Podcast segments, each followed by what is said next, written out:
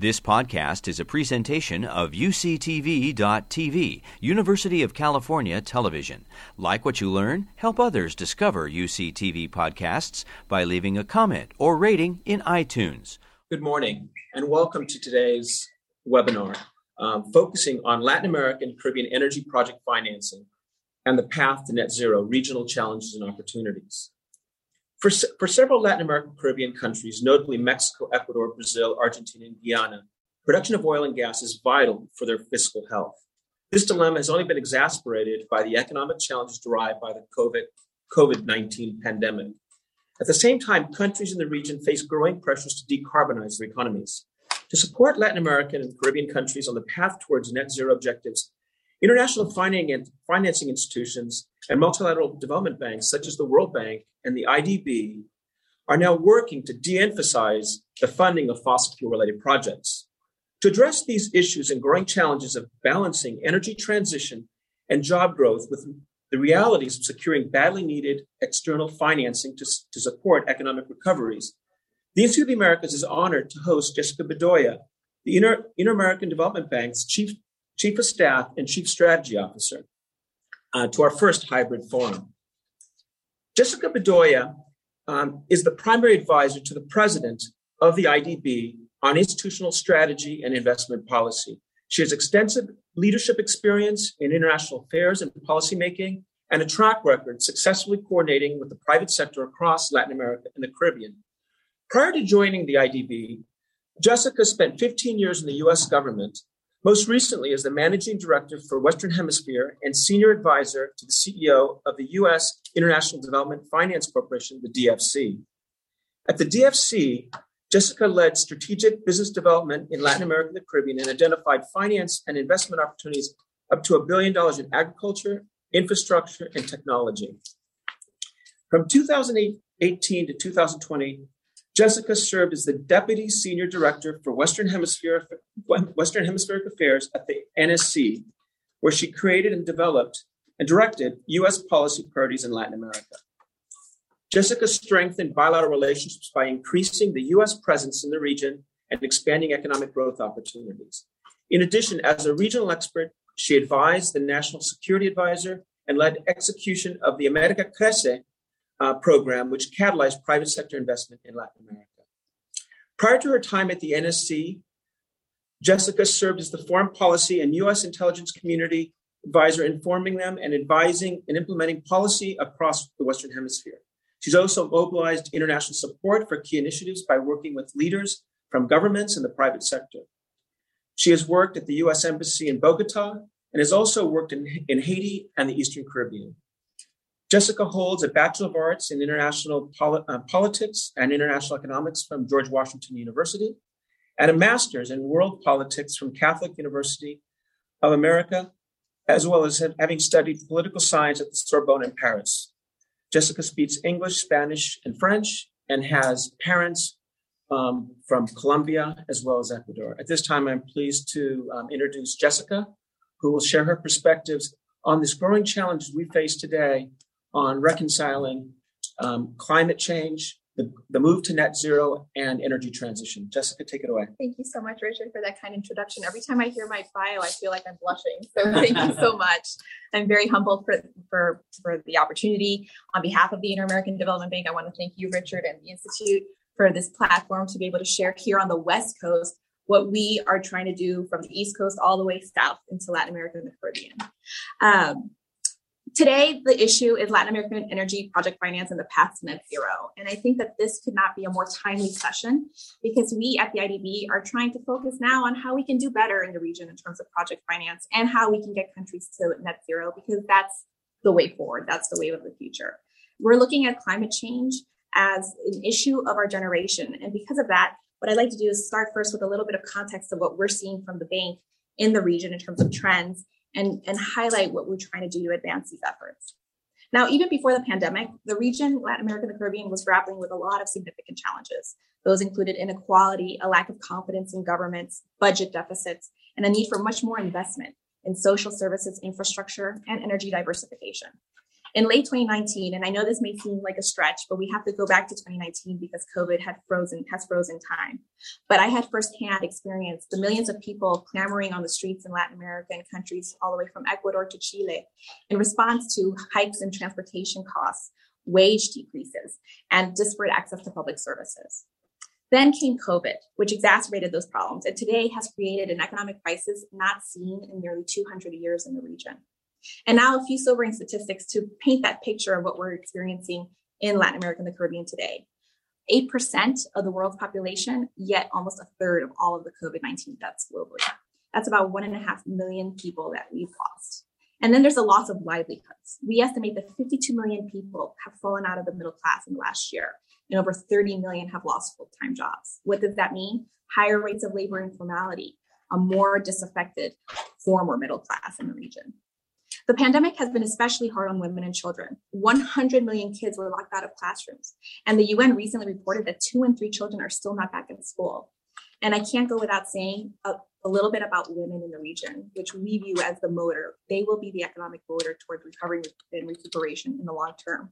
But right now, they're facing a zero sum choice. Women in the region have to decide either I stay home and take care of my parents or my grandparents or my children, and I leave my job. And the, what's the choice? I have to leave my job because these responsibilities are calling to me. And that is unacceptable for us at the Inter American Development Bank. Now, as it relates to today's discussion on Latin America and the Caribbean and project finance, let's talk about climate change. Climate change, like I said, is the issue of this generation. And for those of us who've observed Latin America, have been the students of the region for most of our careers, we are seeing the adverse impact of climate change to the region today. Polls right now show that eight out of 10 people in Latin America and the Caribbean are worried about climate change. And there's a significant reason to worry. Our colleagues at the World Bank recently estimated that by 2030, climate change could push over 132 million people off the cliff into extreme poverty. And that's a significant number because most of those people will be in the developing world. Now, in our region, climate change looks like extreme weather events, including severe droughts, flooding, hurricanes, that have continued to upend the region throughout the pandemic. And countries still need the support, technical and financial, to build resilience, to adapt, and to mitigate all of that damage. Last year was among the three hottest recorded in the history of Central America and the Caribbean. Record heat waves hit parts of South America, and a drought in the southern Amazon region was the worst in 50 years. And so now, what is the impact? We are seeing reduced crop yields and agricultural output, slowed, if not paralyzed, shipping because of low water levels, and impacts on the supply of everything from beef to avocados to coffee beans and corn, all of which come from the breadbasket that is Latin America and the Caribbean. Now, we're looking, we're looking at any media outlet today. What are the headlines saying? Stories about burgeoning energy crises that spanning, that are spanning continents and countries. And this is a significant trend. And now we must think about this. If the industrialized and developed worlds are suffering from an energy crisis today, what is the impact on the developing world? What is the impact on the Latin American Caribbean region? They are the most vulnerable. We had almost 7 million people whose lives were disrupted by Hurricanes Eta and Iota just last fall. Those storms caused over $6 billion in damages in Central America alone. The ongoing occurrence of events like this is akin to yet another pandemic, one that all of us have to confront. At the IDB, we reviewed these issues, and internally we've assessed that if we do not keep global warming to under 2 degrees centigrade, we estimate that the annual damage for climate change could total upwards of $100 billion just in our region. And if that isn't a wake up call, we don't know what is. Now, doing things differently is exactly what we are now doing at the IDB. It's why I am delighted to be here with you today. At the bank, we are seeing the challenges, but we want to take action. And the first step we took is create the Vision 2025, which is our blueprint for achieving recovery and sustainable development in the Americas. Our Vision 2025 outlines five key priority areas for reinvestment, including supply chains and regional integration, the support for small and medium sized enterprises, digitalization, gender equity and inclusion, and of course, climate change, which is central to all of the work that we're doing. We know that when we invest in clean energy and ecosystem conservation, we not only achieve faster growth, but we enable growth that is sustainable and that benefits even more people. For us, resilience and a net zero future is the best bet. For example, we're seeing this in Costa Rica with their national decarbonization plan, which I'm proud that the bank did a lot of significant work with the government of Costa Rica to advance. This plan alone could yield $41 billion in net benefits within 30 years through savings in energy, improvements in ecosystem services, and agricultural yields. In Peru, we estimate that achieving carbon neutrality could create upwards of 140 billion in net benefits by 2050 by transforming transportation, energy, and agricultural sectors. Clean energy stimulus programs also generate up to five times more jobs for every dollar invested than fossil fuel based energy programs. So we know that going green is the right thing to do for the environment, for the economy, and for the people of the region. So, how do we go green most effectively?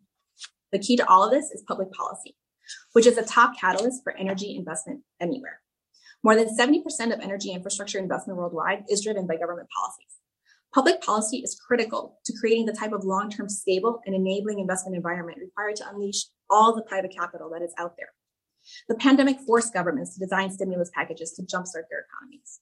Now that growth is returning, we must design policies to power development that is sustainable both socioeconomically and environmentally.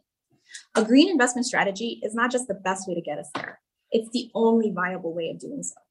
To get there, what we recommend are a range of ambitious long term policies that address broad goals, not just individual projects. First, we must create and apply regulatory frameworks, tax codes, fiscal policy that encourage investment in renewable energy, electromobility, and clean, resilient infrastructure. We have worked with public and private sector partners on more than 50 electromobility initiatives in nearly 19 countries. And so far, we've helped deliver over 600 clean buses in 14 cities. Few people might know this, but Chile has over 800 electric buses already, and this is the largest fleet of its kind outside of China. And this is a model that we expect to scale in the region and model everywhere. Second, our policies must be aligned with decarbonization frameworks and be based on the and national determined contributions to comply with the Paris Agreement. And the NDCs are a huge issue that we plan to discuss also when we join the COP26 conversation. We know that combating climate change requires an all hands on deck, whole of institutional view and approach. Increasingly, government officials and industry leaders understand the scope of the challenge and the need to scale up investment faster than ever.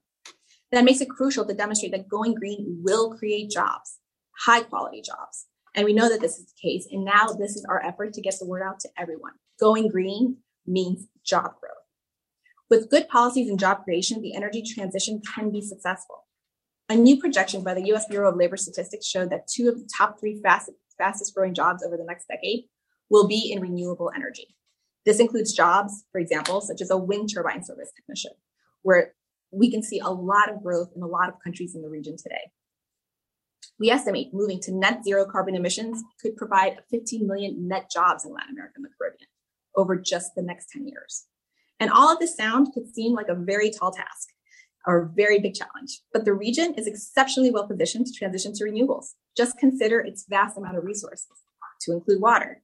We're talking about a region where it has the world's cheapest renewable electricity and the largest resources of copper and lithium reserves, which are essential for building wind turbines, empowering electric vehicles, and creating solar panels.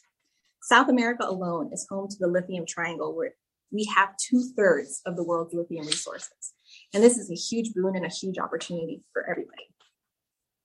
To create green jobs, we also must pursue policies that make it easier for companies to train workers in renewable energy construction, maintenance, and operation. This includes offering incentives to retain workers, to upskill them, who are currently working in carbon intensive sectors. Legal and policy frameworks also are a factor, and we must make it easier and less expensive to invest, not just in clean power generation and transmission capacity, but also all of this critical skills training. Now, what is the problem? Surging oil and gas prices, as we saw natural gas hit a seven year high just in the United States alone. In Europe, it increased 60% in August. We're seeing in China, coal prices are soaring, energy crunches everywhere, and this is directly affecting everybody, including factory outputs and increased blackouts. And what is the solution? A renewed focus on how project finance today on responsible energy transition can be done and how we can do it quickly.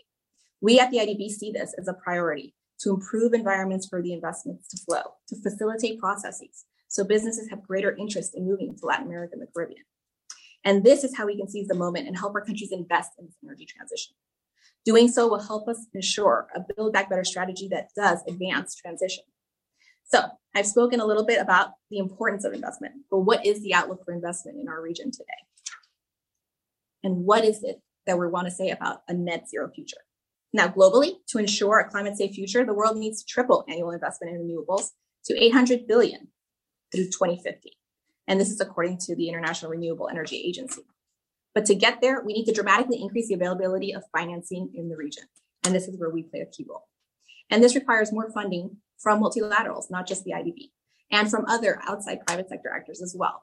We need donors. We need creative minds to come and work and think with us about how we can develop creative new financial solutions to this problem that we're all facing. Now, ultimately, in addition to increased financing, governments also must set ambitious renewable energy targets and enact policy frameworks that incentivize the long-term and sustainable development. Countries that set clear, stable policies and rewards will see investments and they will see growth. Now, to accelerate this transition, we are partnering with the private sector Earlier this year, we, actually launched a private sector coalition that started with 40 companies. We are now at quadruple that, over 160 companies with whom we are working to build on a sustainable recovery for the region that includes a lot of dedication of effort and work on climate change. We're also doing pioneering work in sustainable bonds and using innovative blockchain technology to ensure that funding is actually used to support sustainable growth. In addition, we have committed to a floor of 30% climate financing by 2023 ensuring over $5 billion in annual support for climate action. We are deploying and we are also developing financial tools to accelerate private sector financing for climate action, to include blended finance, more green bonds, guarantees, and other de risking mechanisms, where we can do a lot more with, with all of you who are watching today. Now, we also have our NDC Invest platform. What is this? This platform helps countries find resources that they need to translate climate commitments into finance projects. And this includes more than 330 projects in almost every country that we work with in the region. Given the severity of the climate emergency and the need for sustainable recovery, we're establishing our own climate facility. And I'm really excited about this because it's, it's not taken very long. It's been lightning speed, one year, and we've been able to design and develop what will be the first of its kind owned by a regional MDB. We're also helping countries design and structure the sale of catastrophe bonds to help minimize the impact of natural disasters. The IDB mm-hmm. created a regional platform for finance ministers in the region to exchange knowledge and support concrete advances on climate change policy. And this is something that we also plan to discuss during the COP26 in Glasgow shortly. And just this week, we announced the formation of a new partnership with the Rockefeller Foundation to create a financing instrument dedicated to expanding energy access, supporting green energy transition, and creating jobs, all dedicated to Latin America and the Caribbean. I am very, very proud that the IDB is working to be more aggressive on climate change, even among our fellow MDBs with whom we work very well together, I should say. But we at the IDB want to be the pioneers. We want to be on the leading edge of what it means to be focused on climate change and on net zero initiatives. We want to use our financial instruments. We want to develop new ones so we can continue to support the region. So before concluding, I'd also like to mention that we are also acting on behalf of 12 countries in Latin America as a technical secretariat for the Renewables in Latin America and Caribbean Initiative known as RELAC another initiative that I personally am very invested in and think has been phenomenal for the bank. This is the first of its kind in the region aimed at tracking and achieving sustainable energy targets. The main goal for RELAC is to increase the share of renewable energy in the region's power sector from 58% today to nearly 70% by 2030. And these are the kinds of targets and the kind of ambition that are crucial to have tangible progress on climate change we know that increasing the share of renewable energy by just 10 percentage points can reduce carbon emissions by 15%. That gets us a lot closer to fulfilling our Paris Agreement. Clearly, to get to net zero, we need to do much more in terms of political commitments and investment. I've outlined a whole bunch that we can discuss after I conclude my remarks. And there are countries in the region that are seeking a recovery that is green and that a transition to ener- an energy transition that's effective and efficient and fast. But climate resilient growth takes time and it takes creativity. For it to be sustainable and inclusive, it takes working with partnerships with MDBs like ourselves and with others. At the IDB, we are working nonstop to help countries go green. We are helping them create and enact plans to embrace technological change, to improve their regulatory frameworks, and to mobilize private sector investment. And we invite all of you today and tomorrow to join us. Thank you. Thank you, Jessica. I appreciate your, your remarks. I want to encourage those of you that are listening today to uh, type in your questions. Um, we can get to those. We've got questions also from our um, in-person audience here. I'll, st- I'll, begin. You know, Jessica, you spoke about the blueprint for 2025 that the IDB has.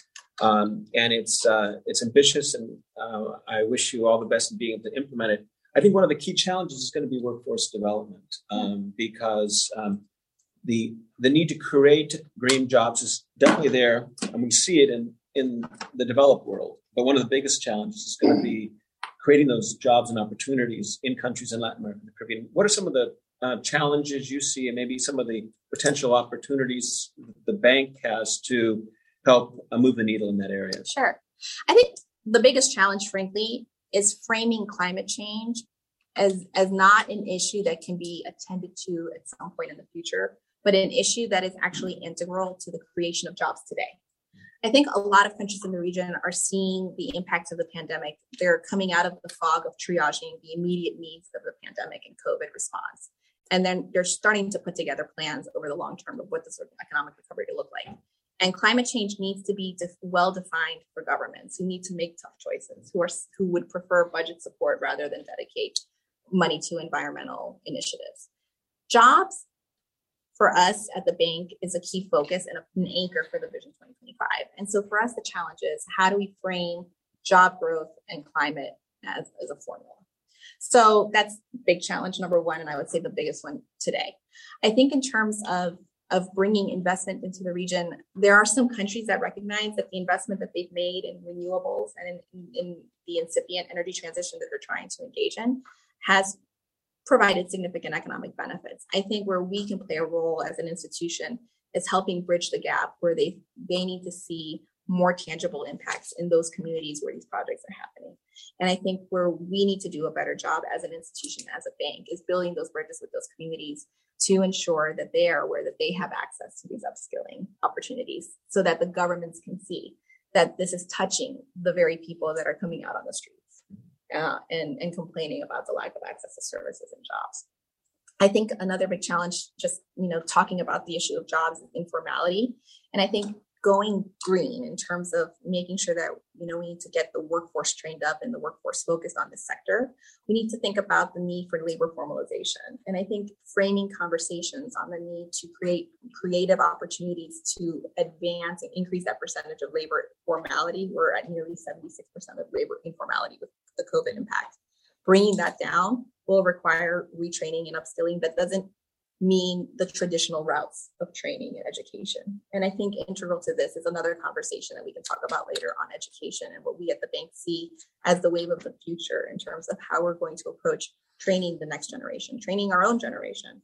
Um, we're we're looking at not only initiatives on the green sector, but we're also talking about silver economy. What does that look like? You know, have we have an entire workforce who was retired who might need to go back to work because of the economic impact? How can we bring them in with their skill sets? To work in these new economies that could provide significant recovery for the, for the countries we're talking about. Thank you. Well, let's let's talk about education. You know, you spoke uh, earlier about the number of um, students in Latin America, both K through 12 and college, that were disconnected during COVID. Not everybody has access to um, to internet or broadband, and so many of them have fallen behind. Um, what opportunities do you see for the bank to partner with member countries and with um, um, subnationals and the private sector to try to bridge that gap? I think what we're doing right now, there's two initiatives I like to talk about. In terms of education, our, our division at the bank that's focused on this sector has done a phenomenal job of designing a new education framework that actually focuses with the COVID context on the need to revamp how we look at curriculum in the region, how schools are designed, how we get teachers trained up so that they can handle the new wave of the use of technology in classrooms. Um, first part. Second part is under an initiative that we just launched in the last year called IDB Academy. We're actually expanding our network of relationships with academic institutions to see how we can use our technical know-how and skills and resources, uh, work with academic institutions so that we can actually start to deploy into rural areas, areas that are have long been economically depressed, don't have access to the same types of educational services. So we can start to create pilot programs and discuss how we can get kids in school, how we can get high schoolers up, upskilled. And we're talking about vocational training that could start in the high school time frame. So we're trying to figure out how we can do this together with academic institutions who also recognize that there's a gap in terms of the educational system in the region. And then lastly, I would say that private sector is critical. I can say firsthand that since I joined the bank, the private sector has been really interested in having discussions with us because they have that value added. It's not only part of their corporate social responsibility mindset, but they fill a gap in terms of financing that government can't provide. And so what we're trying to do is find those opportunities to work with companies like Microsoft, for example, on technology, who can help us build curriculum that touch all of the grades that we're talking about, K through 12 and beyond, in terms of getting training, getting schooling to areas that haven't, haven't really had that access, or that COVID has brought about that they had access in a traditional setting, but not in the normal. I appreciate it. Just want to add a couple weeks ago, we held a forum focusing on Ecuador, and the Ministry of Education Ecuador spoke about the COVID challenges and some of the ways that they're working around the broadband um, and lack of internet access. And they're looking at radio yeah. as well as television. Yes, exactly. I think, get to students. Yeah, exactly. I think we have to be innovative because at the end of the day, some of the stories that we were hearing when we first joined the bank is that, you know, obviously the the the, communities who have even more limited access to to education through technology. You would have families where you'd have three kids and each of them had to decide on what they want which one would, would join school because there was only one tablet or one computer for the whole family. And that's something that we feel needs to be addressed that if we could be innovative and creative and think of a way of getting technology to students using other traditional means like you just said which is fascinating to me the use of radio and television to get lessons to kids there is an appetite and parents want their kids to learn. It's just that they're all facing what I mentioned earlier that zero sum choice. It's not just for women, it's for families too. Um, you know, everyone needs to work. No one can have access to, to the technology at the same time. We at the bank are, are trying to figure out how we can wedge into this because we have the financing, we have the capacity, and we have the know how, but we need the partners to help us deploy it in a much more agile way. I want to turn to um, COP26. You're going to be going to Glasgow in a few weeks. Mm-hmm. Um, as you know, uh, the, the G7 had committed to $100 billion a year mm-hmm. in financing to support the, the developing world and meeting their, their climate action goals. Um, do you think we're going to get there um, in at COP26? And what role does the bank play in terms of being able to mo- uh, motivate the private sector? Because as we know, governments can't do it alone, and that's going to have to be bridged by the private sector. Yeah. And so, um, welcome your your thoughts on that there is a lot of excitement and I think nervousness about COP26 in terms of whether we can all collectively say that we've met the hundred, uh, the hundred billion dollar commitment. I can't tell you yes or no. I think they're crunching the numbers as we speak based on conversations I've had this week with several inter- interlocutors. But what I can say is that at least for us, uh, climate COP is an opportunity for us as a regional development bank to take the lead. Um, what we're viewing today is that our climate goals, we're, we're struggling to meet our climate goals in part because we're having a problem framing this for governments. But even in our efforts to do that, we've advanced significantly. We're reaching almost over 20% of our financing is on climate. So what can we do better? I think we need to work with the private sector and, and we we're recently in New York on a roadshow talking to JP Morgan, Citi, and others, where they also see climate as an opportunity we as a bank need to do be better and do better in terms of framing on how we want to design projects and how we view the, the climate finance um, opportunities in the region. I think for COP, we at, at the IDB are prepared to make several announcements, which I previewed today. But most importantly, the fact that the partnerships with the private sector are critical. They bring in that agility that sometimes regional development banks lack but also the creativity in terms of financial instruments. On the private sector side, I will say de-risking is a huge opportunity that we recognize. Um, we need more tools to do.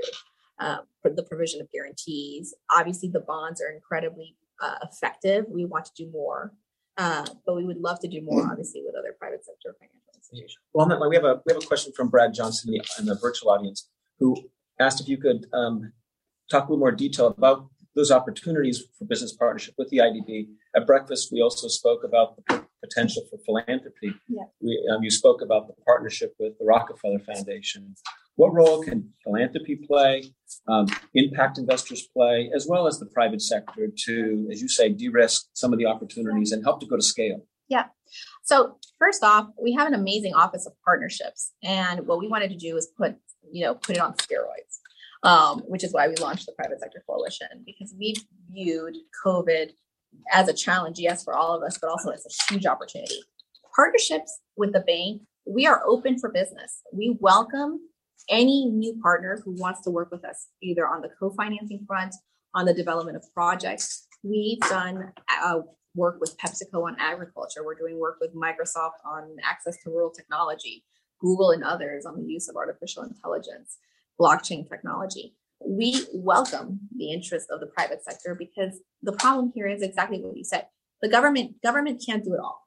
Mm-hmm. We need private sector funds. Impact investors and philanthropic organizations have the reputation and have the capacity to touch new audiences in the countries in the region and we can go hand in hand with them. I mean our ideal situation is partnering up with philanthropic organizations such as the rockefeller center going into communities and building that those bridges with those communities because we have the experience we have the confidence of the communities and we can do all that work that perhaps is challenging for governments in some areas of their countries I think in terms of funding, we can be very creative. That's why we're very excited about Rockefeller because it's, it's pushing us in terms of our thinking of how we can use our own instruments and how we can bring in the funding that philanthropic organizations have so that we can be very focused.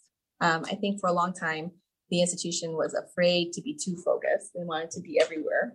But success is measured by how impactful you can be. And that's why Vision 2025 has helped align the institution in terms of its agenda. And I think it's helped also guide private sector and other institutions in understanding these are our key areas of focus. Philanthropic organizations are a huge opportunity that I think we've done good work, but we can do a lot more. Thank you. We've got a question from um, Rafael Fernandez, the director for uh, the Center for U.S. Mexican Studies here at UCSD. He says, "Fantastic what Chile is doing with electric buses. You know, you spoke about the 800,000 they've got on the road now. What can the IDB do to promote electric vehicles and and public transportation across the region?" So electric mobility is huge for the bank right now. It is the one of the bigger items on our agendas that we're trying to design uh, a much more strategic framework that can guide our work. I think what we saw in Chile that we participated in, that's why we're very proud of it. It provides a model. We're, what we're doing at the bank now, and I don't know if this is particularly new to the institution, but what we're trying to do is take pilots and concepts like this project in in Chile and see if we can replicate it. And we've had discussions now with the mayor of Bogota, who's very interested in the concept of electric mobility as well. Colombia suffers a lot from traffic congestion and also environmental impact of that. And so we're we want to finance more projects. We don't we're not looking for big projects. We're looking for really great pilots that we can replicate in the region. So Chile is one example. We're actually looking to scale and expand that as well. Uh, we're looking at it in Colombia and we're doing it in Peru. And I think that it's working. If we if we focus on working with cities, to your point, on working with subnationals, that's an area, a huge boon for us as well. Not just because we're a development bank and we're focused on executing projects, but in terms of impact, because you have such a high concentration of populations in urban areas. Mobility is a problem.